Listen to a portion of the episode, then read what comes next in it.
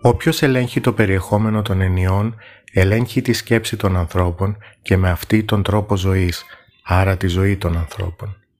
Συνεπώς, όποιος αλλάζει το περιεχόμενο των ενιών, αλλάζει τη σκέψη των ανθρώπων, τη συμπεριφορά τους, άρα και τη ζωή τους.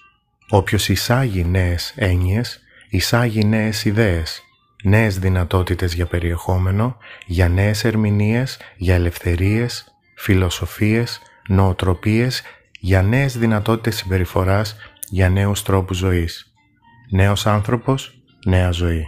Το δίκαιο της ανάγκης και ο αδυσόπιτος νόμος της συνέπειας.